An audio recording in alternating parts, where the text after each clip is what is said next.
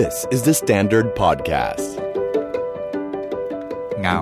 เบื่อ เศร้า ต้องการกำลังใจ แต่ไม่รู้จะทำอย่างไร เราขออาสาเลือกหนังสือให้ และเป็นเพื่อนอ่านหนังสือกันต่อไป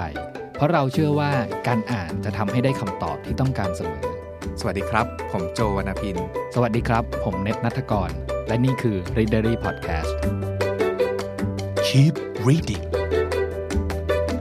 ช่วงนี้พี่เน็ตเราอ่านหนังสือ บันทึกประสบการณ์ และเป็นบันทึกประสบการณ์เดินทาง สนุกสนุกอยู่ 2 เล่มจริง ๆ แล้วอะเล่มที่ 1 ชื่อว่า Home Away from Home เกาหลีใต้ที่เห็นและไปอยู่ เขียนโดยคุณปิยริศนะครับ แล้วก็อีกเล่มชื่อว่า My Best Friend Is Me ของพวงสร้อยอซึ่งซึ่งสองเล่มนี้มันเป็นหนังสือบันทึกประสบการณ์เดินทางคนหนึงไปเกาหลีคนหนึงไปเยอรมัน ซึ่งมันสนุก ทีนี้ไอ้ประสบการณ์การอ่านหนังสือบันทึกท่องเที่ยวของพี่เนตอะพี่เนตมีเล่มโปรดๆของพี่เนตอยู่บ้างไหม ผมไม่ค่อยได้อ่านหนังสือกลุ่มนี้นะ แต่ว่าเล่มที่จำได้อย่างนี้แล้วกันเนาะอ่าอาจจะอ่านอ่านอยู่หลายเล่มแหละ แต่ว่าไม่ค่อยได้ฝังไว้ในความทรงจำว่าแบบเออต้องเล่มนั้นเล่มนี้อะไรเงี้ยแต่เล่มที่ผมจำได้เลยอะคือโตเกียวไม่มีขาใช่ของเล่มนั้นวกลสนุกเนอะใช่ผมจำได้อืมตอนนั้นผมอ่านตอนเริ่มทำงานใหม่ครับๆเนาะแล้วก็ทำให้ผมอยากออกเดินทาง ใช่โดยเฉพาะไปนอนในลังกระดาษแบบนิ้วโป้งอ่าใช่ไม่เคใช่ยลืมใช่เรื่องนี้เนอะเอออมแล้วแล้วมีหลาย ๆ อย่างในนั้นที่ประทับใจเนาะแล้วก็ถ้าเป็นเล่มที่อ่า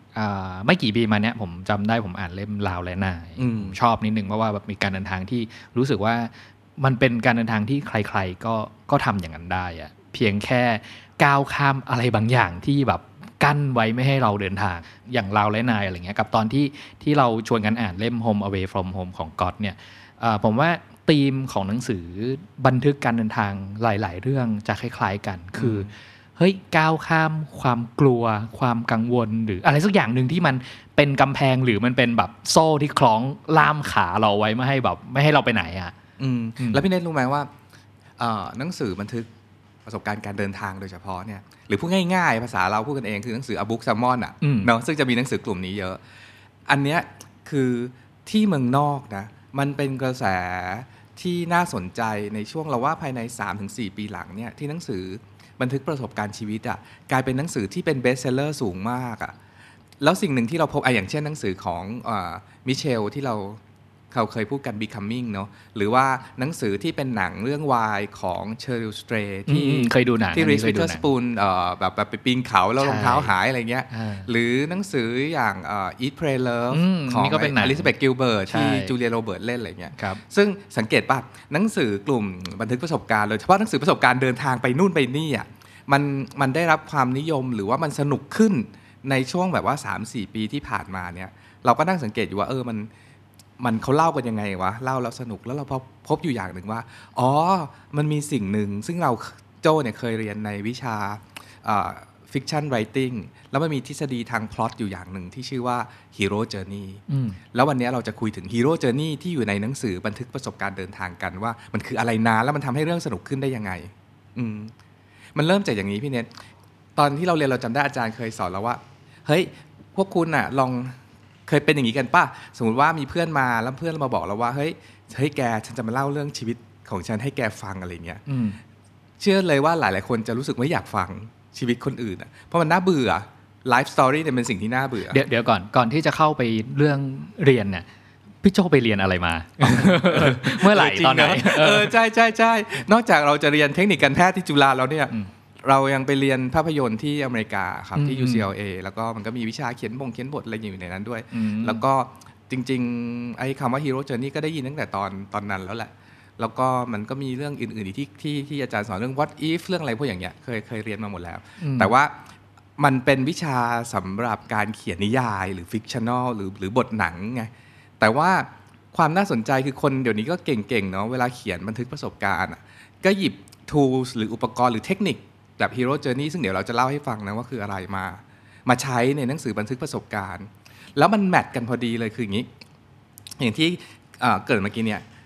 ไลฟ์สตอรี่หรือเรื่องเล่าชีวิตเนี่ยจริง ๆ แล้วมันเป็นเรื่องน่าเบื่อนะสมมติเราเล่าเรื่องให้เพื่อนฟังให้เมื่อวาน ฉันไปกินก๋วยเตี๋ยวเรือร้านนี้แล้วมันก็แบบว่าใส่ผงชูรสเนาะแล้วตอนเย็นฉันก็กลับไปกินอาหารคลีนเนาะอะไรแต่พอเอาบันทึกประสบการณ์อะมาเล่าด้วยวิธีการแบบฮีโร่เจอร์นี่แล้วก็คือแบบ มันกลายเป็นเรื่องที่สนุกสนานที่แบบว่าเออจับต้องได้คือต้องพูดอย่างนี้ก่อนว่าหนังสือบันทึกประสบการณ์อะเราไม่ได้เล่าชีวิตตั้งแต่เราเกิดจนกระทั่งเราตายเนาะอืมมันแค่เป็น slice of life คือแบบเสี้ยวหนึ่งของชีวิตเท่านั้น ที่เราหยิบขึ้นมาว่าเราจะพูดถึงประเด็นนี้ อย่างเรื่องของคุณปิยริศหรือที่เราเรียกกันเองในหมู่เพื่อนๆว่าก๊อตเนี่ยหนังสือ Home Away from Home เนี่ยของก๊อตซึ่งเป็นที่รักของคนวงการหนังสือมากมายเนี่ยเนาะเอ่อเขาพูดถึงการที่เขาไม่อยากออกจากบ้าน เป็นคนชอบติดบ้านอืมแล้วก็ในที่สุดก็ตัดสินใจไปเกาหลี เดี๋ยวเราก็จะพูดถึงหนังสืออีกทีอะแล้วสุดท้ายกลับมาก็ได้เรียนรู้อะไรบางอย่างไอ้ถ้ากระบวนการทั้งหมดอย่างเงี้ยกระบวนการได้เรียนรู้อะไรบางอย่างมันคือฮีโร่เจอร์นี่ทั้งนั้นเลยอืมอืมผมได้ยินคำเนี้ยอ่าหลังๆบ่อยมากขึ้นอ่าเพราะว่าแบบเข้าไปแบบอ่านหนังสือหาอะไรอ่านเกี่ยวกับ Hero Journey เหมือนกัน เพราะว่าเพราะว่าก็ได้ยินมาจากพี่โจนั่นแหละอืมเอ่อหลายๆ ครั้งเนาะที่เราอ่านหนังสือ fiction เนี่ย แล้วแล้วเราเคยคุยกันว่า เฮ้ยอ่านยังไงให้มันสนุกอะไรเงี้ยมันมีครั้งหนึ่งที่เราเคย raise ประเด็นขึ้นมาว่า ลองทำตัวเป็นเหมือนนักเขียนใช่ป่ะแล้วไปแงะเอา framework โครงสร้างพล็อตหรืออะไรก็ตามที่เขาเอ่อเรียกว่าตั้งเสาทำ structure ให้กับเรื่องเล่าของเขาอะไรเงี้ยแล้วก็พี่โจก็พูดหลาย ๆ ครั้งเกี่ยวกับ Hero Journey ว่าเฮ้ยมันเป็นเสาบ้านที่ดีในการแบบเล่าเรื่องอืม ใช่ป่ะครับอืมมันมันดีเพราะอย่างนี้พี่เน็ตคือฮีโร่ช r นี่เนี่ยต้องพูดกันก่อนว่ามันเป็นมันเป็นพล็อตชนิดหนึ่ง เป็นการเดินทางของฮีโร่ฮีโร่ก็คือแบบวีรบุรุษ หรือการเดินทางของฮีโร่ชนิดหนึ่งเนี่ยแหละเอ่อมีอาจารย์คนหนึ่งชื่อโจเซฟแคมเบลซึ่งเขียนหนังสือเออชื่อ Hero with a Thousand Faces เนี่ยในช่วงปีประมาณ 70เลยอย่างเงี้ยนะอาจารย์เอ่อ โจเซฟเนี่ยเขาเขา study เรื่อง myth หรือว่าตำนานหรือเทพนิยายต่างๆตั้งแต่กรีกโรมันไปถึงแบบนอร์ m มิ t โ o โลจีต่างๆอะไรเงี้ยแล้วเขาค้นพบว่าเฮ้ยในแก่นของพล็อตของทุก ๆตำนานเนี่ยมันมีความเหมือนกันอยู่บางอย่าง ซึ่งก็คือสเต็ปของฮีโร่ที่เดินทางไปเนี่ยมันมี step คล้ายๆกันนะอืมอยู่อืมคือหมายถึงว่าหลังจากที่ study เรื่องเล่าตำนานศาสนาอะไรต่างๆ นานามาเนี้ยอืมเหมือนไปเจอโครงสร้างที่มันถูกเล่าซ้ำใช่ซ้ำกันไปกันมาแบบผ่านเวลาเป็นร้อยเป็นพันปีอะไรเงี้ยอืมแล้วไปสกัดโครงสร้างออกมาใช่แล้วมันมันมี 3 อย่างพี่เน็ตมันก็คือมีพวกตำนานเทพนิยายเนาะอืมแล้วก็หรือศาสนาไม่ว่าจะเรื่องของพระเยซูหรือเรื่องของพระพุทธเจ้า หรือเรื่องของนิทานเด็กดิสนีย์ต่างๆอะสโนไวท์ซินเดอเรลล่าหนูน้อยหมวกแดงเนี่ยพอไปสกัดโครงสร้างปุ๊บอะมันมีโครงสร้างอยู่ pattern หนึ่งที่เหมือนเหมือนกัน มีอืม step การเดินทางของตัวละครเอกเหมือนเหมือนกัน ของโจเซฟแคมเบลก็มีหลาย step หน่อยแต่ 15ถึง18 step ทีนี้พอมาถึงยุคประมาณ 80เนี่ยมีอาจารย์เอ่อจริง ๆเขาเป็นนักเขาเป็น reader อาชีพเขาอะ reader คืออ่านบท แล้วก็แล้วก็วิเคราะห์ว่าบทเนี้ยน่าทำหนังให้สตูดิโอนู่นนี่นั้นอืมชื่อคริสโวเกลอร์เขียนหนังสือออกมาเล่มหนึ่งชื่อว่า The Writer's Journey คริสโวเกลอร์ก็เอา Hero Journey ของโจเซฟแคมเบลอะมาย่อยให้เป็น 12 step อืมแล้วหลังจากนั้นนะไอ้ 12 step เนี้ยมันแทบจะอยู่ในบทหนังทุกเรื่องที่เป็นหนังแบบแนว entertainment ของฮอลลีวูดทั้งนั้นเลยถ้าเราไม่นับหนังแนว art ที่แบบว่ายังไงก็ได้เนี่ยเนอะอืมในหนังในหนังแบบ Die Hard หนังดัง ๆ ยิ่งยุค 80 90 เนี่ยมันจะมี step ของ Hero Journey อยู่ในนี้ทั้งนั้นเลยซึ่งมาถึงจุดนี้หลายคนคงอยากรู้เรื่องว่าไอ้ Hero Journey แล้วอะจริง ๆ แล้วคืออะไร ซึ่งชื่อมันก็บอกอยู่แล้วว่า Hero Journey คือการเดินทางของฮีโร่ก็คือตัว main character หรือคนคนหนึ่งเนี่ยในการจะเดินทาง step ต่างๆ เรื่องเล่าทั้งหลายอะส่วนใหญ่มันจะขึ้นต้นด้วยด้วยชีวิตที่ธรรมดาชีวิตทั่ว ๆ ไปของคนคนหนึ่ง ลองนึกภาพใครดีอะสมมติว่าเป็นนีโอใน The Matrix อะก็คือตอนที่อยู่ทำเป็นมนุษย์ออฟฟิศคนหนึ่งอืมตกกลางคืนก็เป็นแฮกเกอร์อืมก็เหมือนเหมือนเรื่องเรื่องเนี้ยอ่า Home Away from Home อ่านะครับใช่ตอนบทแรกๆเนี้ยอ่าก็อตก็จะเล่าถึงว่าแบบเฮ้ยเอ่อชีวิตประจำวันเขาเขาเป็นคนยังไงอืมเรียนจบอะไรมาทำอาชีพอะไร แล้วก็วันๆใช้ชีวิต ที่น่าเบื่อแสนธรรมดายังไงบ้างเนาะเออคือมันเหมือนเหมือนหนังหลาย ๆ เรื่องอะที่เราดูอะมันจะเปิดเรื่องคล้าย ๆ กันอย่างนี้เลยแฮร์รี่บกพอว่าตเตอร์เออเนาะใครนะเอ่อตัวแฮร์รี่ก็อยู่บ้านกับมักเกิ้ลกับลุงป้าอืมซึ่งอืมอยู่ในห้องใต้บันไดอย่างทุกข์ทรมานอะโดนอืมกลั่นแกล้งต่างๆ นานา นี่คือโลกปัจจุบันหรือ ordinary world ของเขาของโรสในหนังสือ My Best Friend is Me นี่เหมือนกันโรสเขาจบเหมือนจบนิเทศทางด้านภาพยนตร์ แล้วก็ทำงานเป็นผู้ช่วยผู้กำกับ เล่นอยู่ในช่วงแบบว่าทำงานไปสักนิดๆสักพักหนึ่งแล้วอะแล้วก็เพื่อนๆเริ่มไปเดินเดินทางไปเรียนที่เมืองนอกกันหมดเลยอืมแล้วก็เกิดคำถามว่าเอ้ยแล้วฉันล่ะแบบฉันจะยังไงต่อไปอะไรเงี้ยอืมอืมแล้วก็อ่าพูดกันตรงๆตามท้องเรื่องเนอะคืออมบ้านก็ไม่ได้รวยมากหรือว่าอืมจะไปเรียนเมืองนอกอะไรเงี้ยแต่โรสก็ลองแบบทดลองแบบส่งใบสมัครขอทุนอะเนี่ยคือจุดเริ่มต้นว่าชีวิตชีวิตที่แบบว่าทำงานกองถ่ายอะครับมันก็จะมีผู้คนอยู่ห้อมล้อมตัวเต็มไปหมดเนาะ แล้วแบบมัน loss อะไรบางอย่าง แล้วก็เหมือนคำมันมีคำถามบางคำถามอะช่วง ordinary world ของตัว main character อะมันมักจะมีคำถามกับตัวเองอย่างนี้แหละว่า เฮ้ย โลกเราเนี่ย มันเป็นอย่างที่เราเห็นแค่นี้จริง ๆ เหรออืมอืมหรือมันมีอื่น ๆ เหมือนที่ Alice in Wonderland ถามอะว่ามันมีโลกอื่นในจินตนาการที่แบบว่าอื่น ๆ อีกไหมอะคือสำหรับผมมันมันเหมือนกับถ้าชีวิตคนธรรมดาปกติทั่วไปที่รู้สึกว่าชีวิตของเรา มันก็ธรรมดาจนไม่เห็นจะมีอะไรน่าสนใจที่จะเอามาเล่าเป็นเรื่องเป็นหนังสือได้เลยอะไรเงี้ย แต่ว่ามันเหมือนกับเราทุกคนเนี่ยล้วนเชื่อว่ามันมีอะไรบางสิ่งบางอย่างขาดหายไปจากชีใช่วิต missing piece บางอย่างเนาะเออตัวอย่างชัดๆ อีกอันคือโดโรธีในเรื่อง somewhere over the rainbow เนี่ยที่แคนซัสของโดโรธีก็มีป้ามีหมา นี่คือโลกปัจจุบันหรือโลก ordinary world ของของแบบตัวละคร แล้วมันมาถึง step ที่สำคัญ ซึ่งไม่ว่าจะเป็นชีวิตจริง หรือว่าในนิยาย หรือแม้กระทั่งในบันทึกประสบการณ์จะต้องเจอคือ stepที่ 2 ที่เรียกว่า call to adventure อืมอืมอืมผมนึกออกเลยเอออ่อ่าพอเออนึกออกคำนี้มาเดี๋ยวเดี๋ยวพูดต่อเดี๋ยวอยากเล่าแบบอะไรคือ call to adventure ของ home away from home ของก๊อตเออเออเออคือคืออะไรอื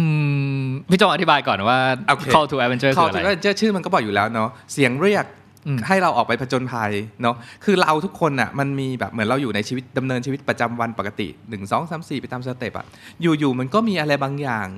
เข้ามา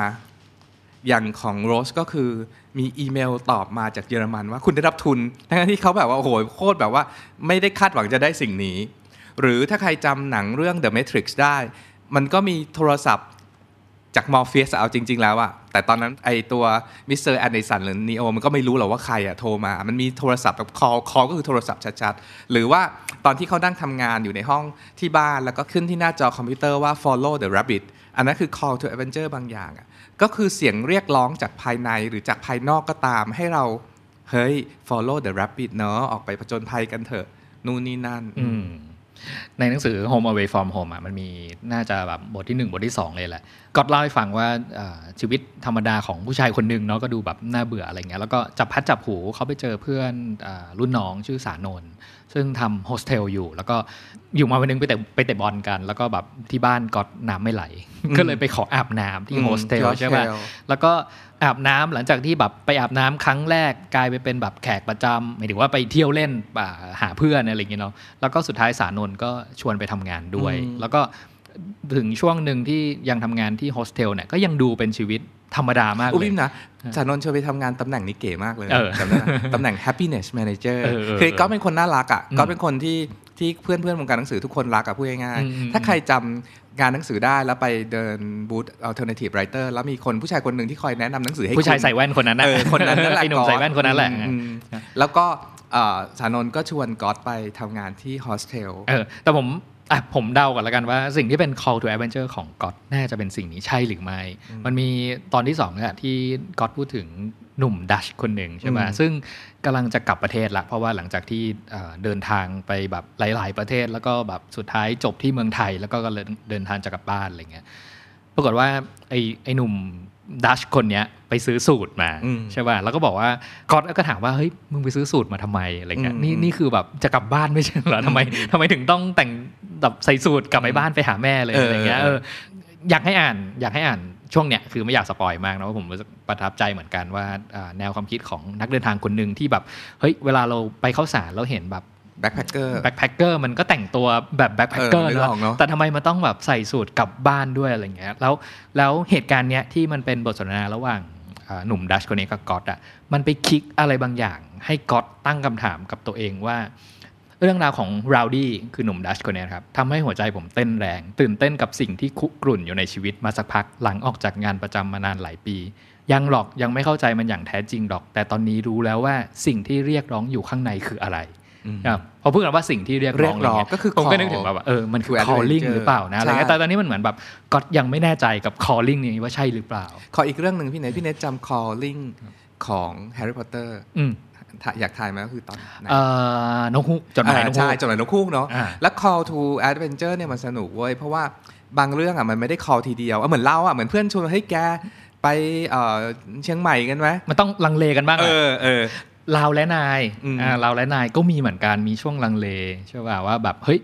เอ่ออย่างลาวและนายอะไรเขาไปกันสองคนเลยนะชวนกันไปว่าแบบเอามอเตอร์ไซค์แบบธรรมดาธรรมไซค์เขาเรียกว่ามอเตอร์ไซค์แม่บ้านอะไรอย่างเงี้ยเนาะเออเอามอเตอร์ไซค์คันเนี้ยไปขับตระเวนไปในลาว จากเชียงรายเข้าลาวแล้วกลับมาตรงหนองคายกันไหมเนี่ยอะไรเงี้ยถ้าพี่เน็ตชวนเราแบบเนี้ยเออไปไหมฉันก็ต้องหยุดคิดนิดนึงอะคือทุกคนแม่ง call อย่างนี้แม่งไม่ได้ง่ายๆนะเว้ยอืมอืมซึ่งไอ้ step การหยุดคิดหรือการกลัวหรือกังวลเล็กๆเนี้ยมันคือ step ที่ 3 ของ Hero Journey ที่เรียกว่า refusal the call อืมอืมก็คือการแบบปฏิเสธ call นิดหน่อยอะว่าแบบว่าเฮ้ยแบบเหมือนชวนคนไปเที่ยวแล้วแบบเออขอคิดดูก่อนแป๊บนึงอะไรอย่างเงี้ยทั้งทั้งที่เราลึกๆเราก็รู้ว่า เราจะต้องออกไปเนาะอืมมันคือชีวิตคนนะครับมันมันจำเป็นต้องมีการออกไปเพื่อที่จะได้เข้าใจตัวเองหรือได้อะไรในอนาคตแบบว่าได้ได้กิฟต์อะไรบางอย่างซึ่งเดี๋ยวตอนสเต็ป12 เราจะพูดเรื่องนี้ คือสำหรับผมนะไอ้บท call to adventure call to action เนี่ยคือถ้าไม่มีนะคือจบเลยนะ ใช่ไม่คือไม่ได้ก็จะไม่มีหนังสือก็จะไม่มีเรื่องเล่าอะไรเลย ถ้าคุณดูหนัง หรือคุณอ่านนิยาย โดยเฉพาะนิยายประเภทแบบเป็น fiction ที่สนุกสนุกไม่ว่าจะเป็นดราม่า action ต่างๆที่สนุกสนุกอะมันจะมีจุดที่ call to action ทุกเรื่องเสมอให้ให้เหยียบเลยว่าทุกเรื่องมีอืมแต่แต่ประเด็นวันเนี้ยที่เราพูดว่าเฮ้ย คนสมัยใหม่แม่งเอาเรื่องเทคนิคที่เอาไว้เขียนนิยาย เอามาเขียนบันทึกประสบการณ์ ซึ่งเป็นเรื่องจริงแล้วมันสนุกแกอืมอืมคืออย่างตอนอ่านหนังสือเรื่อง Why ของเชอริลสเตรที่ที่เป็นหนังด้วยที่ Reese Witherspoon เล่นอะก็คือโลก ของของตัวละครตอนนั้นอะเชอริลในนั้นหรือ Reese Witherspoon เนี่ยก็คือคุณแม่เสียหย่ากับสามี แล้วก็ล้อชีวิตเละเทะอยู่พักหนึ่งอะแล้วมันก็มีคอบางอย่างที่เธอจะต้องแบบออกไปทั้งๆที่เธอไม่เคยมีประสบการณ์การเดินป่าเลยอืมอือืมมอืมแต่ว่าสุดท้ายก็ได้ออกไป คือมันเหมือนเป็นธีมที่หนังสือบันทึกการเดินทางหลาย ๆ เล่มจะใช้อืมแล้วก็เป็นส่วนสำคัญมากเลยนะ เพราะว่าอย่างที่บอกว่า มันเหมือนกับคนเล่าอะ หรือหรือเจ้าของเรื่องที่กำลังจะเรากำลังจะได้อ่านเนี่ย มันต้องไม่ใช่แบบคนธรรมดาที่ไม่มีปัญหาอะไรสักอย่างแน่ๆผมรู้สึกอย่างนั้นนะว่าว่าจุดที่จะทำให้เราแบบว่าแบบเอ่อไปกับเขาให้ได้อะคือต้องบอกเรื่องที่มันแสนธรรมดาเหมือนเหมือนกับเราอะเหมือนที่เราใช้ชีวิตอยู่ทุกวันเนี้ยทำไมเราถึงอยากอ่านหนังสือกลุ่มนี้เนาะเพราะว่าเราส่วนหนึ่งอะคืออะไรรู้ป่ะเพราะว่าเรายังอยู่ในช่วงที่ลังเลว่าเราควรจะออกไปไหมอืมเออ แล้วเราไม่ใช่คนเขียนหนังสือเท่านั้นนะพี่เนี่ยเราทุกคนมีปัญหาอืมเราเราทุกคนมีปัญหาแม้กระทั่งวันเนี้ยเรายังมีปัญหาเราเราเราทุกคนมีปัญหาว่า เราเราจะต้องเปลี่ยนแปลงอะไรบางอย่าง แต่ว่าเราอาจจะงงงๆไม่รู้ว่าเราต้องทำยังไง หรือว่าเราเราจะเริ่มที่ตรงไหนอะไรอย่างเงี้ยคือถ้ามันมีมันมีเสียงเรียกมันอาจจะเป็นแบบโพสต์ Facebook หรือว่า Twitter ของแบบว่าคนที่เราไม่รู้จักบางคนเข้ามาอะไรอย่างนี้ก็ได้ อยากรู้แล้วพี่โจว่าอ่าหลังจากที่อะเราได้รับเสียงเรียกแล้วเนี่ยเรา รู้สึกปฏิเสธ รู้สึกแบบเฮ้ยจะไปไม่ไปดีวะอะไรเงี้ยใช่แต่แต่ไปคืออะไรสเต็ปต่อไปอะสิ่งที่ทุกเรื่องจะต้องมีมันอยู่ที่สเต็ปทีสี่4 ชื่อว่า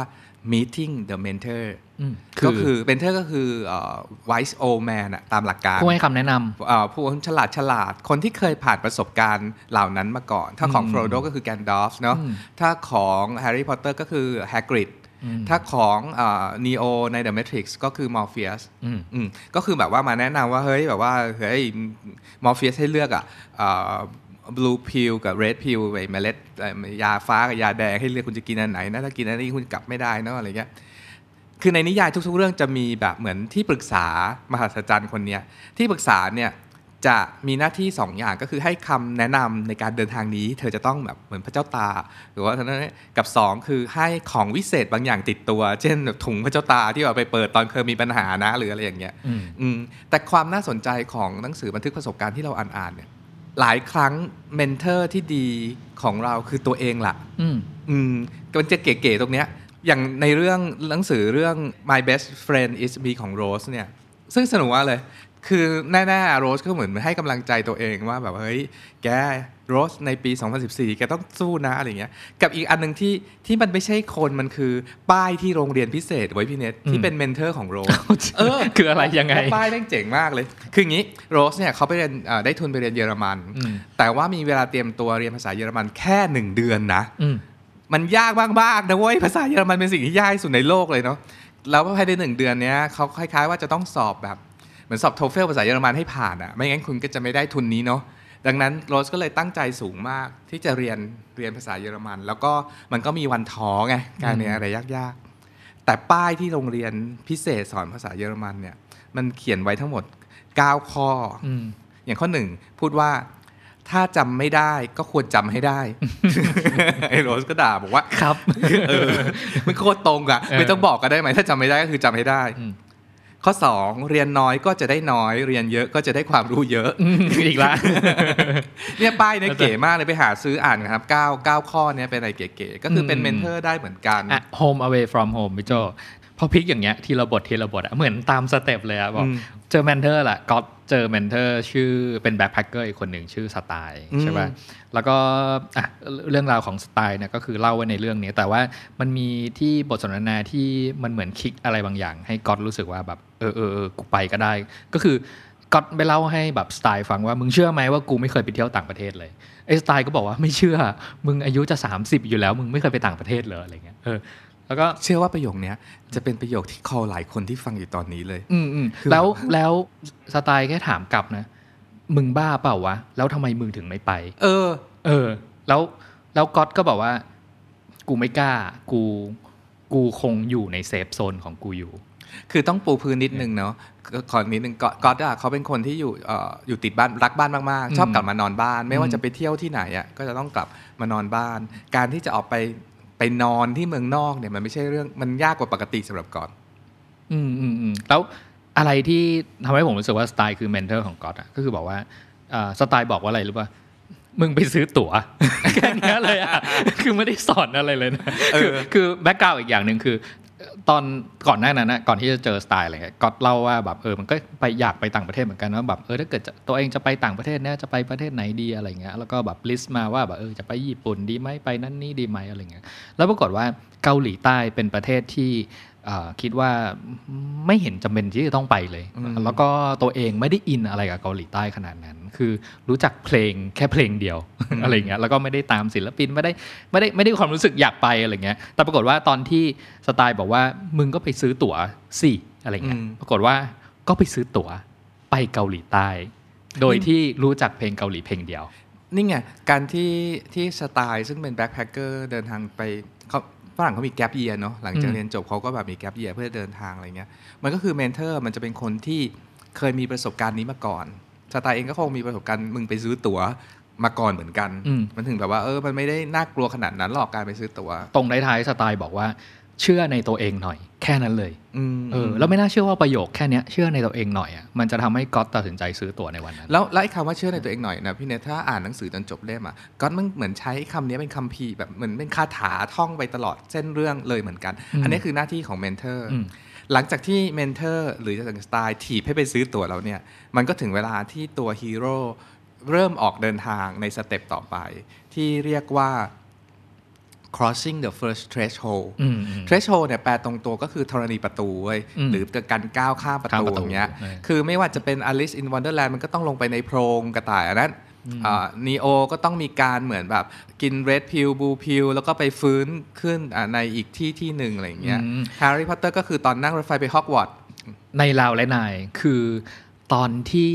เอา เอาผมไม่แน่ใจมันน่าจะมีแบบสองทีเนาะเพราะว่าอสองหนุ่มคู่เนี้ยเขาเป็นคนกรุงเทพใช่ป่ะแล้วก็แบบว่าแบบอ่าจะต้องไปที่เชียงใหม่ก่อน แล้วก็ขี่มอเตอร์ไซค์จากเชียงใหม่เนี่ยไปที่เชียงรายเชียงของเนาะผมไม่แน่ใจว่าอย่างเงี้ย threshold มันมันมีทั้งตอนที่เอามอเตอร์ไซค์ขึ้นรถไฟ เพื่อจะไปเชียงใหม่ กับอีกตอนหนึ่งก็คือ เอาทุกอย่างสัมภาระทุกอย่างลงทั้งมอเตอร์ไซค์เนี่ยลงเรือข้ามแม่น้ำ ระหว่างเมืองไทยกับลาวเนี่ยข้ามข้ามแม่น้ำมันเนี่ยมันใช่ threshold ไหม ใช่คือคือคำว่า thresh พี่นายพูดคำว่าข้ามเนี่ยถูกต้องเลยอืมเวลาใครจะสังเกตว่า crossing the first threshold เป็นยังไงอะไรเงี้ยมันจะมีคำว่าข้ามอยู่ในนี้เสมออมข้ามมิติทะลุเวลาก็ได้อ่าข้ามเมืองก็ได้ หรือถ้าเป็นหนังคาวบอยเมื่อก่อนมันก็จะเป็นคล้ายๆไอ้ผับผับนั้นน่ะที่แบบว่าไอ้คาวบอยต้องไป แล้วก็ไปไปเมืองนี้เป็นครั้งแรก แล้วก็ต้องแบบว่ามีการดวลปืนอะไรบางอย่างอะไรอย่างเงี้ย ซึ่งเนี่ยคือการ ที่ผู้เล่าเรื่องกำลังจะบอกว่าเฮ้ยเรื่องเริ่มการผจญภัยของเออคุณคนนี้ของแฮร์รี่พอตเตอร์กำลังจะเริ่มแล้วนะที่นี่ไงไอสถานีรถไฟ 9 3/4ของแฮร์รี่พอตเตอร์ซึ่งการที่จะเดินไปชนทะลุไอเสานั้นอะอืมอืมมันคือการแบบว่า kickstart ว่าเฮ้ย you ต้องแบบว่า kickstart แล้วนะอืมใน home away from home มันคือแบบว่าการ ตัดสินใจขึ้นเครื่องบิน ซึ่งในเรื่องเนี้ยคือผมชอบอย่างหนึ่งคือก๊อตอะใส่ดราม่าแล้วก็ใส่ conflict ให้ตัวเองตลอดเวลา อย่าง scene ขึ้นเครื่องบินอะไรเงี้ยก็คือก่อนหน้านั้นอะปูพื้นไว้ตลอดว่าตัวเองเป็นคนกลัวเครื่องบิน อืมอืมแล้วเราก็ลุ้นไปกับมันเนาะตอนมันขึ้นเครื่องบินในเรื่องอะแล้วสในหนังสือไตล์ก็ยังแบบว่ามาทำหน้าที่ mentor ต่อเนาะว่าแบบเออทำไมถึงจะต้องกลัวเครื่องบินอะไรเงี้ยผมจำไม่ได้แล้วว่ามันเป็นแบบบทสนทนาของใครเนาะแต่ที่จำได้ว่า มันมีคุยกันอะว่ากลัวอะไรระหว่างการตกเครื่องบินตายกับอะไรอย่างอื่นนะอืมแล้วก็มันมีใครสักคนหนึ่งที่เป็น mentor บอกว่า มันเป็นการตายที่แบบเร็วดีเนาะมันเร็วดีออกไม่เอเห็อนจะถ้าเป็นเครื่องบินลยตกอะไรเงี้ยเออมันไม่ต้องบอกว่าแบบเจ็บปวดนานนะเออเออเอออย่างของโรสใน My Best Friend Is Me ก็จะเป็นตอนที่โรสเขาเขาต้องไปอยู่ที่เบอร์ลินประมาณ 3-4 วันก่อนโรงเรียนอีกเมืองโรงเรียนเปิดอีกเมืองหนึ่งซึ่งต้องย้ายไป มันก็จะมีแบบประสบการณ์ครั้งแรกที่การไปเดินทางไปต่างประเทศ เพื่อที่จะแบบไปไปอยู่คนเดียวไปคนเดียวไปเตรียมไปเรียนอะไรอย่างเงี้ยอืมมันก็เป็นช่วงของการก้าวข้ามอะไรบางอย่าง แล้วจุดจุดๆเนี้ยคือจุดที่เขาเรียกว่าตัวละครหรือว่าผู้เขียนตามบันทึกประสบการณ์กำลังจะเดินทางเข้าสู่โลกอีกโลกหนึ่งที่เรียกว่า special world หูฟังตัดเสียงรบกวนแบบไร้สายจาก Sony รุ่น WH 1000X Mark IV หูฟังไร้สายครอบหูตัวใหม่จาก Sony ที่จะทำให้คุณออกไปใช้ชีวิตได้อย่างเต็มที่ ด้วยระบบตัดเสียงแบบพรีเมียม และนวัตกรรม Adaptive Sound Control ระบบอัจฉริยะที่ปรับค่าเสียงในหูฟังตามกิจกรรมที่ทำด้วยเซ็นเซอร์จับการเคลื่อนไหว พร้อมทั้งฟังก์ชันอัจฉริยะ Speak to Chat เพียงสนทนาระหว่างฟังเพลง เพลงจะหยุดเล่นอัตโนมัติ พร้อมเปิดรับเสียงภายนอก ยังมีฟังก์ชันเด็ด ๆ อีกมากมาย ที่จะ support การออกไปใช้ชีวิตข้างนอกของคุณ ให้สนุกมากกว่าเดิม ติดตามข้อมูลเพิ่มเติมได้ที่ www.sony.co.th special world คืออะไร คือเรามี ordinary world เนาะ ซึ่งแบบว่าคนอยู่ในโลกธรรมดาปกติสามัญ special world ก็คือโลกพิเศษที่คุณจะต้องไปเจอปัญหาที่ได้รับการทดสอบต่างๆ นานา เพื่อที่ว่าคุณจะได้ ได้สิ่งใหม่ในชีวิตอย่างไรอะไรอย่างเงี้ยอืมผมว่าอันนี้แหละน่าจะเป็นแก่นหลักของหนังสือบันทึกประสบการณ์โดยเฉพาะหนังสือบันทึกประสบการณ์เดินทางอืเนาะมเพราะว่ามันคือการพาตัวเองไปรู้จักโลกอีกโลกหนึ่งอืมซึ่งเราอาจจะไม่รู้ไม่รู้อะไรเลยเกี่ยวกับมัน ไม่รู้อืมอะไรเลยเกี่ยวกับผู้คนเกี่ยวกับสถานที่ หรืออะไรที่ที่มันซ่อนอยู่แล้วเป็นเสียงเรียกเล็ก ๆ ให้เราออกไปที่นั่นณจุดเนี้ยมันมันมีความแตกต่างระหว่างหนังสือบันทึกการท่องเที่ยว กับอืมหนังสือบันทึกการเดินทาง และที่อืมฝรั่งชอบเถียงกันว่าอยู่เป็นนักเดินทาง หรืออยู่เป็นนักท่องเที่ยวมันอืมต่างกันยังไง มันต่างกันตรงนี้แหละว่าประสบการณ์ที่คุณได้รับจากการเดินทางครั้งเนี้ยมันเปลี่ยนแปลงชีวิตของคุณไหมมหรือคุณได้เป็นแค่ไซต์ซีอิงเป็นทัวร์ไฟไหม้ซึ่งลงแบบว่าลงไปดูถ่ายรูปขึ้นรถแล้วนั่งคุยกับคนไทยทั้งคันรถ ตลอดเวลาคือหนังสือสองกลุ่มเนี้ยมันต่างกันชัดเจนพี่โจแค่ดูเปิดพลิกดูก็รู้นะว่าแบบเออถ้าเป็นหนังสือ guidebook หนังสือประเภทนั้นนะก็คือสิ่งที่จะให้กับเราทั้งหมดก็คือ information ให้เราแบบว่า ไปแล้วไม่หลงอะไปแล้วไม่หลงหาที่พักเจอแล้วก็หาที่กินได้นั่นคือแบบหน้าที่ของ guidebook แต่ว่าหนังสือบันทึกประสบการณ์อะคือเอ่อถ้าคาดหวังว่าอ่านจบแล้วเราจะไปแบบเที่ยวที่นี่ตามเขาได้อะไรเงี้ยบางทีแบบหลงแน่นอนคือ เพราะว่าสิ่งที่คนเขียนเขานำเสนอให้เราอะคือมันไม่ใช่แบบ direction หรือทิศทางให้เราเดินไปอย่างนั้นเนาะมันคือประสบการณ์ที่เขาไปเจอมาแล้ว บางทีถ้าเกิดเราไปตามเขาอะ เราอาจจะไม่เจอประสบการณ์นี้หรอก แต่เราจะเจอประสบการณ์ของเราเอง เรื่องเล่าของเราเอง อีกอันหนึ่งที่มาเล่าแชร์กับเขาได้อะไรเงี้ยครับ ซึ่งหนังสือท่องเที่ยวเรานึกได้ถึงเล่มเล่มหนึ่งซึ่งก็อตเขียนถึงด้วย Home Away from Home เนี่ยอืมเขียนถึงหนังสือท่องเที่ยวเล่มหนึ่งก็คือ Korea in Love ของสำนักพิมพ์เป็ดเต่าควายอืมอืมซึ่งก็อตอะเขาสนิทกับกับอ่าเจ้าสำนักทั้งสองคน ทั้งอืมโตโต้พี่พึ่งแล้วก็พี่พึ่งซึ่งเป็นคนเขียน Korea in Love เนี่ยเนาะอืม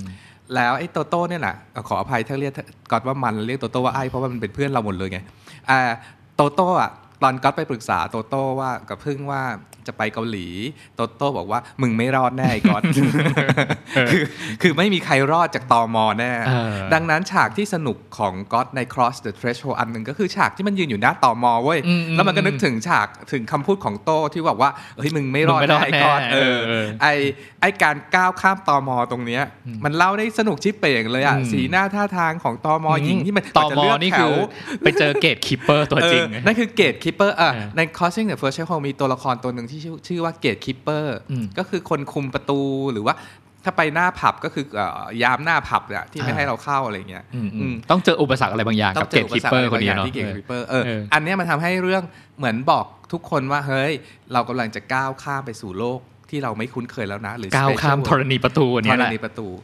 แล้ววันที่เราก้าวข้ามสเต็ปที่ 5 crossing the first threshold แล้วเนี่ย ก็จะสู่สเต็ปที่ 6 ที่ชื่อว่า test ally and enemy ก็คือมีการทดสอบชีวิตต่างๆนานาอืมการรู้ว่าใครเป็นเพื่อน ally หรือว่าเป็น enemy หรือเป็นศัตรูโอ้เนี่ยโห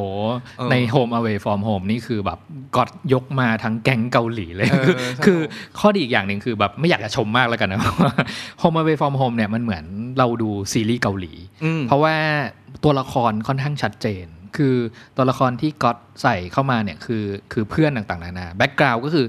ก๊อตทำงานอยู่ที่โฮสเทลสักระยะหนึ่งเนาะแล้วก็มันก็จะมีนักเดินทางชาวเกาหลีนั่นแหละที่แวะเวียนมามาพัก แล้วก็กลายมาเป็นเพื่อนก๊อตตอนที่อยู่เมืองไทยใช่ป่ะอืมอืมแล้วก็เพื่อนต่างๆ เหล่าเนี้ยก็แยกย้ายกลับประเทศต่างๆ นานาละคนละทิศคนละทางอะ่ะแล้ววันที่ก๊อตจะต้องไปที่เกาหลีเองอะไรเงี้ย ก็เหมือนแบบเอาละบอกว่าพันธมิตรทั้งหลายจงมาช่วยกูให้แบบ survive รอดตายในเกาหลีหน่อยแล้วแต่ละคนไม่ว่าจะเป็นซูโอ หรือหรือใครๆที่เป็นเพื่อนก๊อตเนี่ยมันเหมือน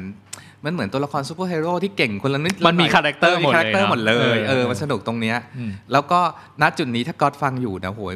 ก๊อตมึงเขียนแบบตัวเองได้หล่อมากกับตอนไปเกาหลีอะคือแบบว่าน่าสนุกมากเหมือนพระเอกคนหนึ่งที่ต้องเป็นคนไทยที่ไม่ชอบออกไปไหน แล้วต้องไปเกาหลีแล้วต้องไปอยู่อยู่บ้านเพื่อนอืมก่อนในช่วงแรกแล้วเพื่อนได้ช่วยเหลือแต่ละคนยังไง แล้วในตัวละครที่ที่เป็นเพื่อนก๊อตต่างๆเนี่ยก๊อตตั้งชื่อว่าแก๊งทรชนตับอืมนั่นคือทุกคนนึกภาพออกเลยเนาะ ว่ามันคือแก๊งแดกเหล้าที่ต้องต้องแดกกันระดับไหนอะอืมอืมคือทรชนตับทรชนตับอะเออซึ่งทรชนตับเนี่ยเคยเป็นแขกที่โฮสเทลที่กรุงเทพของก๊อตมาก่อนแล้วพอกลับไปเกาหลีก๊อตไปก็ไปเป็นแบบเหมือนแก๊งเพื่อนที่นัดนัดกินเหล้าแล้วมันกินเหล้ากันหนักมากอะก๊อตบอกว่าขนาดตัวมันเป็นคนกินเหล้าแล้วนี่มันเป็นแบกเหล้ากันเอ่อแบกเบียร์กันขึ้นไปกินปาร์ตี้กันอะไรเงี้ยช่วงแรกในครั้งแรกที่ก๊อตไปเกาหลีอะก๊อตแบบไปในในลักษณะเหมือนนักท่องเที่ยว ก็คือไปเที่ยวแบบไปเที่ยวเอง เนี่ยเอ่อมันก็จะค้นพบปัญหาต่างๆ นานาอะไรอย่างเงี้ยอืมในขณะที่ของโรสที่ my best friend is me โรสเขาได้ทุนไปเรียนศิลปะที่ที่เมืองเมืองหนึ่งตอนย้ายเมืองไปอะหลายๆ คนก็เตือนโรสว่าเฮ้ยเมืองใหม่เนี่ยมันมันจะไม่ nice เหมือนเบอร์ลินนะ คนก็จะดุๆหน่อยนะ แล้ววันที่ไปถึงวันแรกก็ทำกระเป๋าล้อกระเป๋าพังเลยอืมแล้วก็แล้วก็เนี่ยคือ test อุปสรรคแรก ๆ ที่ที่ที่จะต้องเจออะไรเงี้ย แล้วสุดท้ายก็ก็มีแบบคนมาช่วยแล้วสุดท้ายก็กลายเป็นเพื่อนที่รู้จักกันนู่นนี่นั่นก็เป็นอ l ไลชนิดหนึ่งอะไรเลยสเต็ปต่อไปก็คือแบบลงมาสักประมาณเกือบถึงกลางๆ เรื่องแล้ว มันจะเป็นตอนที่แบบว่าภาษาอังกฤษเรียกว่า approach the inmost cave inmost cave ก็คือถ้ำที่อยู่ลึกที่สุดใกล้แบบว่าแบบว่าคืนก่อนรบอะอืมแบบว่าหรือว่าความหนักหนาความเจอปัญหาต่างๆ มาแล้วมากมาย แล้วก่อนที่จะ จะแบบว่าก่อนออกรบอีกทีหนึ่งเนี่ยจะต้องมาเหมือนมีแก t เ r อริงเหมือนการมารวมตัวกันสักอย่างหนึ่งอะไรเงี้ยซึ่งในหนังสือบันทึกการเดินทางทั้งหลายเนี่ยมันพูดง่ายๆว่ามันไปเจอปัญหาใหม่ เจอคนใหม่เนาะสักสักจุดจุดหนึ่งเนี่ยเขาจะไปเจอเหมือนเจอปัญหาที่ต้องตัดสินใจแล้วอย่างเล่มของโรสเนี่ยมันคือตอนที่โรสต้องตัดสินใจว่าฉันจะย้ายมหาวิทยาลัยจาก เรียนศิลปะไปเรียนภาพยนตร์อย่างที่ใจต้องการดีไหม ทั้งทั้งที่เรียนมาแล้วครึ่งทางเนาะสเต็ปต่อไปหรือสเต็ปที่ 8 ชื่อว่าออดิวหรือว่าเป็นช่วงเวลาต้องแบบว่ามีการพบความตายบางอย่างเกิดขึ้น ถ้าเป็นนิยายอะมันจะเป็นจุดที่แบบว่าจุดต่ำสุดของของเรื่องนั้น ไม่ว่าส่วนใหญ่มันจะมีการงานตายบางอย่างเกิดขึ้นเนาะเหมือนตอนที่นีโอแบบถูกยิงแล้วทุกคนรู้สึกว่าเออนีโอตายแล้วแน่ๆหรือ ถ้าเป็นเรื่องรักโรแมนติกก็จะเป็นจุดที่พระเอกกับนางเอกแบบว่า bye bye กันอะเหมือนแบบว่าทั้งคนนี้ทั้งทั้งสองคนนี้ไม่ได้กันแน่ๆต้องแยกย้ายกันไปแน่ๆอืม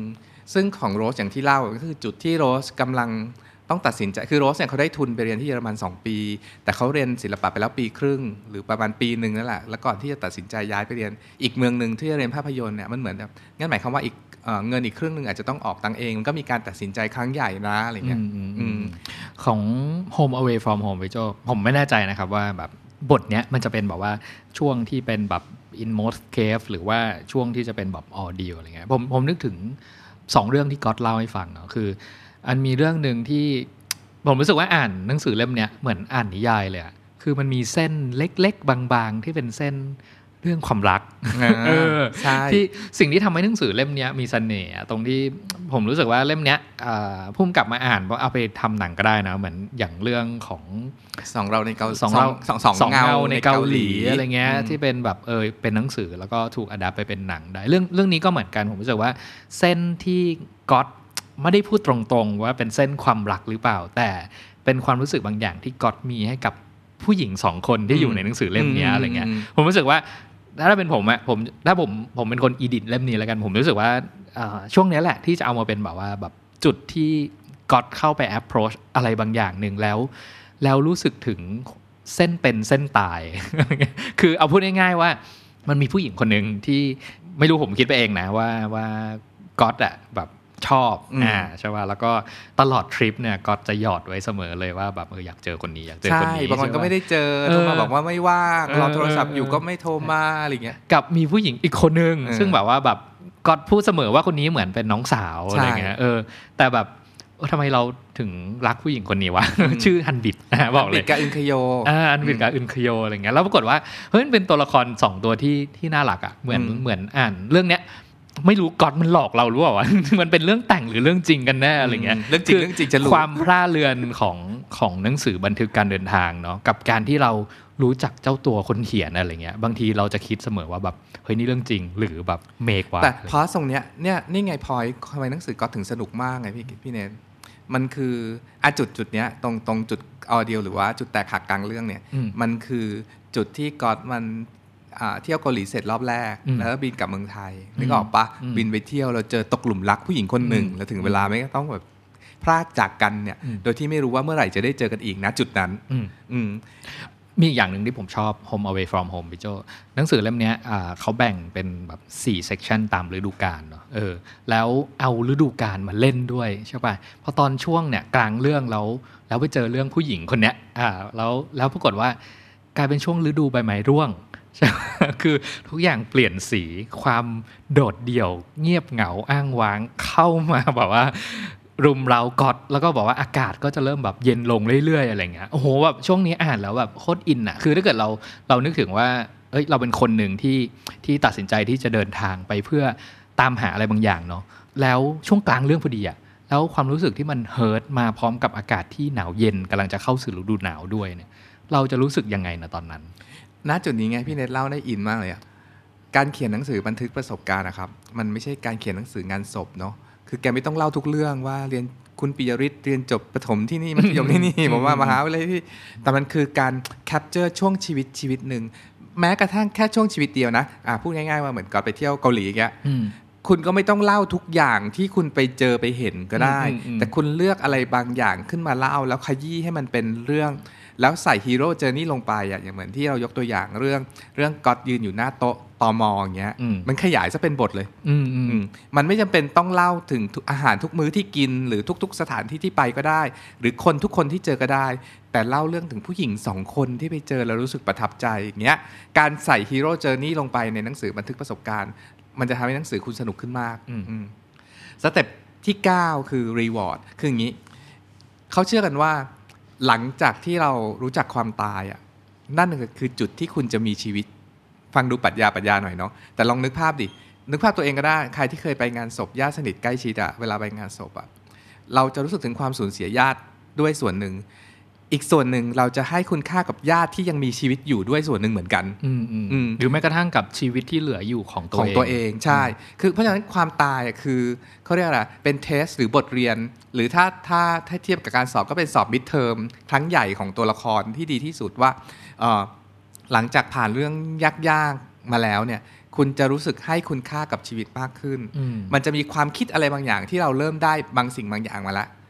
เนาะเหมือนเราได้ได้อาวุธใหม่ อาวุธทางความคิดใหม่ขึ้นมาอย่างหนึ่งอืมหลังจากนั้นอะตัวละครก็จะต้องเข้าไปสู่ step ที่ 10 ชื่อว่า the road back อืม the road back เนี่ยคือการย้อนกลับไปสู่ ordinary world กำลังจะเข้าไปสู่ แต่ว่าจะต้องถูกทดสอบใหม่ ด้วยชุดด้วยความคิดใหม่ที่เมื่อกี้เราบอกไง หลังจากเราผ่านอุปสรรคหรือการผ่านการสอบ mid term ไปแล้วอืมคุณก็จะต้องแบบว่าได้ความรู้อะไรบางอย่าง เพื่อจะเผชิญหน้าปัญหา ที่คุณเคยเจอแล้วเคยแก้ปัญหาแบบเก่า แต่คราวนี้ไม่ใช่แล้วนะ คุณมีแบบว่าเอ่ออาวุธใหม่ ชุดความคิดใหม่ไปแก้ปัญหานั้นๆนะอืมอืมอืมอืมซึ่งซึ่งในหนังสือ Home Away from Home ช่วง The Road Back เนี่ยก็คือก๊อตเนี่ยเขา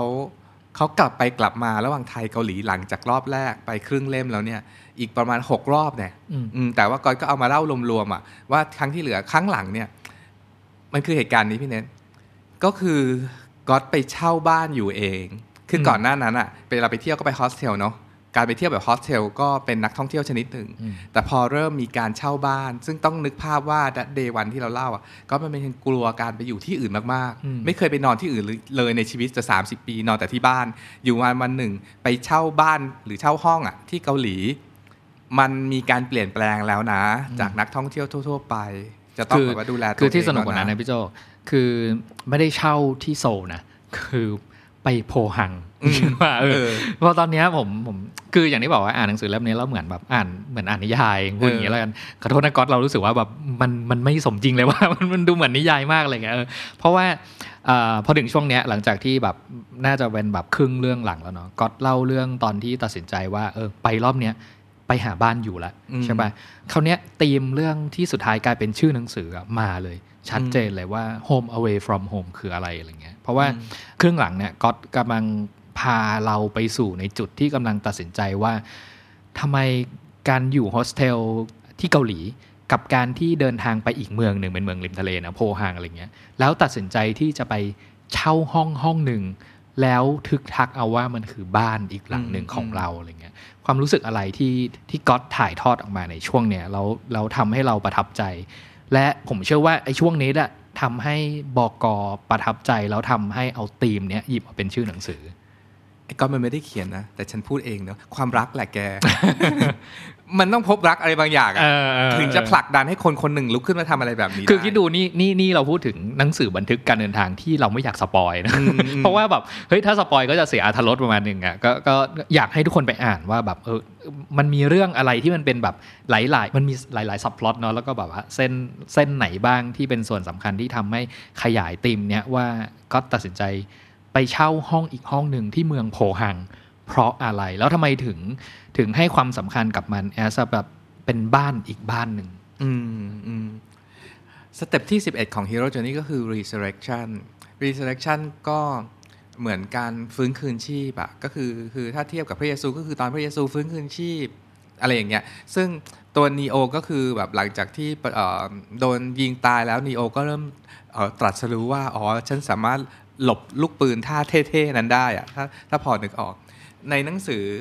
ก๊อตเนี่ยเขาไปอยู่ที่ที่บ้านตัวเองแล้วเนาะมันกลายเป็นว่าเขาเหมือนเป็นแบบคนที่อยู่ที่นั่นแล้วอะอืมเป็นโฮมเอา a y เริ่มเป็นมีความเป็นโฮมเอา a y from home แล้วอืมคือมีการเขาเรียกสิ่งนี้ว่าบ้านแล้ว เริ่มอืมค่อยๆเรียกว่าบ้านแล้ว คือตอนเนี้ยผมอ่าผมผมอยากแชร์เรื่องนี้นิดหนึ่งอะสิ่งที่ผมรู้สึกว่าหนังสืออาที่เป็นเมมัวบันทึกเนี่ยเรื่องไหนที่เอาเราอยู่แล้วทำให้เราจดจำมันได้อะไรเงี้ยสำหรับผมมันคือเรื่องที่เรา เห็นความเปลี่ยนแปลง เห็น change ของตัวละคร เห็น change ของผู้เล่าเนี่ยว่าเฮ้ยจากเดิมที่เขาเป็นคนธรรมดาเหมือนเราอย่างเงี้ยเราไม่กล้าทำอะไรไม่กล้าตัดสินใจ แล้วอยู่มาวันหนึงมีคอมีเสียงเรียกให้ออกไปทำอะไรสักอย่างหนึ่งแล้วสิ่งที่เขาออกไปผจญภัยไปเจอไปเจอดินแดนใหม่ แล้วก็ไปเรียนรู้ไปเจอเพื่อนไปทั้งหมดทั้งมวลเนี้ยเปลี่ยนแปลงอะไรในตัวของเขาบ้าง โอ้พี่เนยเล่นคำใหญ่คำว่าเปลี่ยนแปลงเนี่ย หรือ change เนี่ยมันไม่ได้มันไม่ได้มีแค่หนังสือบันทึกประสบการณ์เดินทางเท่านั้นเนาะจริง ๆ แล้วสำหรับโจ้เลยเนี่ย change เท่ากับ story เลยนะอืมคือเรื่องเล่าทั้งหมดอะสิ่งที่เราต้องการในเรื่องเล่าทั้งหมดเลยอะคือการเปลี่ยนแปลงของตัวละครนะไม่ว่าจะเป็นการเปลี่ยนแปลงภายนอกหรือภายในก็ตามอืมซึ่งมันตรงกับ Hero Journey สเต็ป12 สุดท้ายพอดีก็คือ Return with Elixir Elixir คือแบบว่ายาอายุวัฒนะแต่ว่า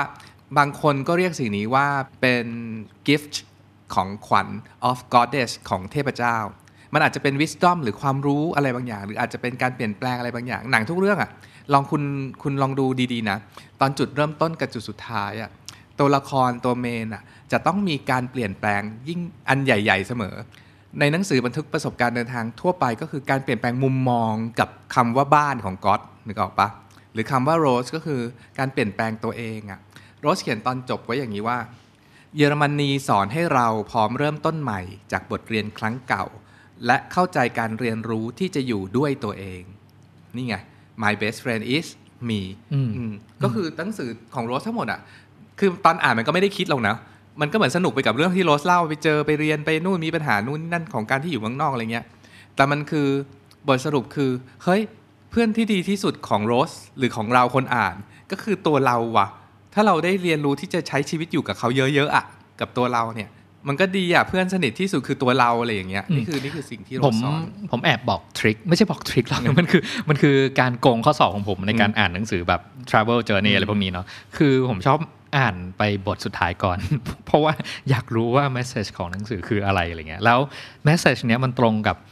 ธีมหรือชื่อหนังสือหรือเปล่าอะไรณเงี้ยจุดนี้นี่นี่คือเป็นโรคจิตนิดๆฉันเชื่อว่ามีใครหลายคนโรคจิตแบบนี้เนาะคือคืออ่านตอนจบคือก่อนกลัวกลัวกลัวหนังสือหลอกไงเออว่าแบบเฮ้ยตั้งชื่อหนังสือแบบนี้แล้วแบบข้างหลังเนี่ยเขาจบอย่างที่หนังสือแบบเขาโปรยมาพี่หเล็รืกอเปถึงล่าไม่มีวะปัญหากับการ spoil หนังสือไงเอาละเออ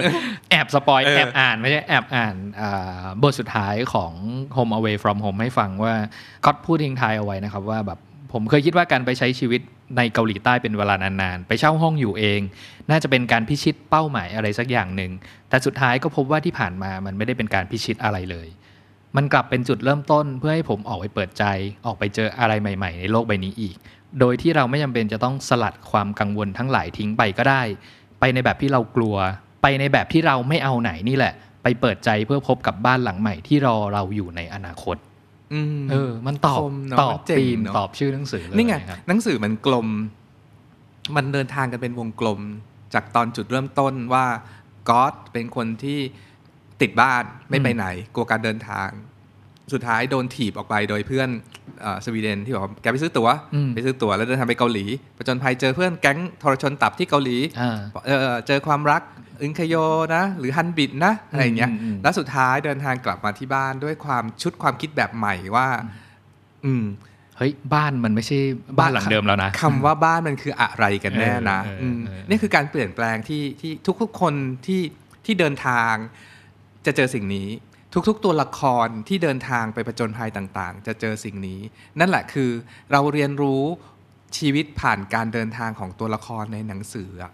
อย่างที่พี่โจสรุปมาเนี่ยผมรู้สึกว่าจริง ๆ แล้วอะไม่ว่าใครๆอะก็มีเรื่องหรือบันทึกการเดินทางที่เอามาเล่าให้คนอื่นฟังได้ คือที่ผมเชื่ออย่างเงี้ยเพราะว่าหลังจากที่เราฟังเรื่อง Heroes ทฤษฎี Heroes Journey มาแล้วเนี่ยผมรู้สึกว่าเฮ้ยเรื่องบางเรื่องของเราที่เคยเกิดขึ้นไปแล้ว อาจจะดูไม่น่าสนใจอะ แต่ถ้าเราลองเอามาวางเป็นแบบการเดินทางของฮีโร่คนหนึ่งแล้วจากวันแรกที่เราตัดสินใจกับเสียงเรียกอันนั้นเพื่อออกไปอะแล้วไปเจออะไรกลับมา แล้วมันเปลี่ยนแปลงอะไร แล้วสุดท้ายเรากลับมาที่บ้านหลังเดิม แล้วเราเปลี่ยนไปยังไงบ้างอะไรเงี้ยผมรู้สึกว่าด้วยคอนเซปต์ง่าย ๆ อย่างเนี้ยเรื่องเล่าหรือสิ่งที่หลาย ๆ คนไปเผชิญน่ะมันพร้อมที่จะกลับมา เป็นบทเรียนให้ทั้งตัวเอง แล้วก็ให้คนอื่นที่ได้รับฟังมันนะอืมเราก็มีชีวิตอยู่เพื่อที่จะเปลี่ยนแปลงอย่างนี้แหละแล้วพี่เนททุกๆคนมีเรื่องเล่า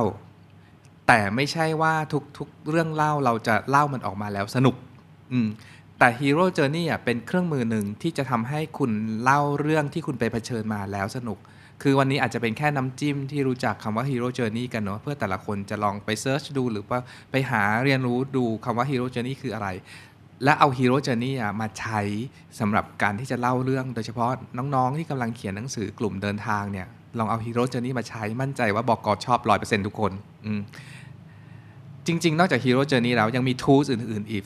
เราหยอดไว้นิด ๆ ละกันอย่างคำว่า what if อย่างของก๊อตก็คือ what if จะเป็นอะไรเกิดขึ้นถ้าผู้ชายคนหนึ่งที่เกลียดกลัวการเดินทางมาก ๆ เลยจะต้องเดินทางไปที่เกาหลีคนเดียว แล้วไปใช้ชีวิตอยู่ที่นั่นสักระยะหนึ่ง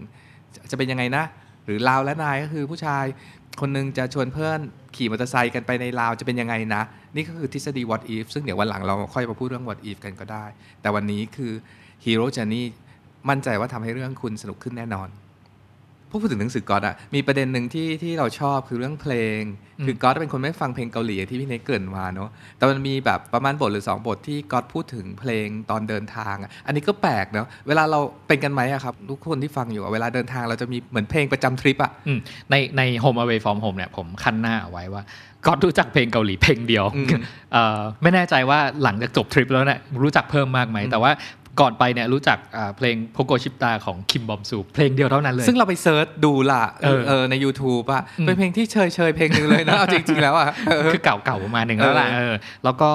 แต่เพลงเนี้ยเพลงเพลงเดียวอะอืมมันมี story เกิดในนี้ได้อะเออไม่น่าเชื่ออมมเพลงก็เป็นอีก tools หนึ่งที่ add ลงไปในการเล่าเรื่อง จริง ๆ ไม่ต้องเขียนหนังสือก็ได้แบบว่าเวลาคุณไปเที่ยวอะ ลองหาเพลงประจำทริปของคุณอะ แล้วมันจะชีวิตมันจะสนุกขึ้น ถ้าเป็นคนที่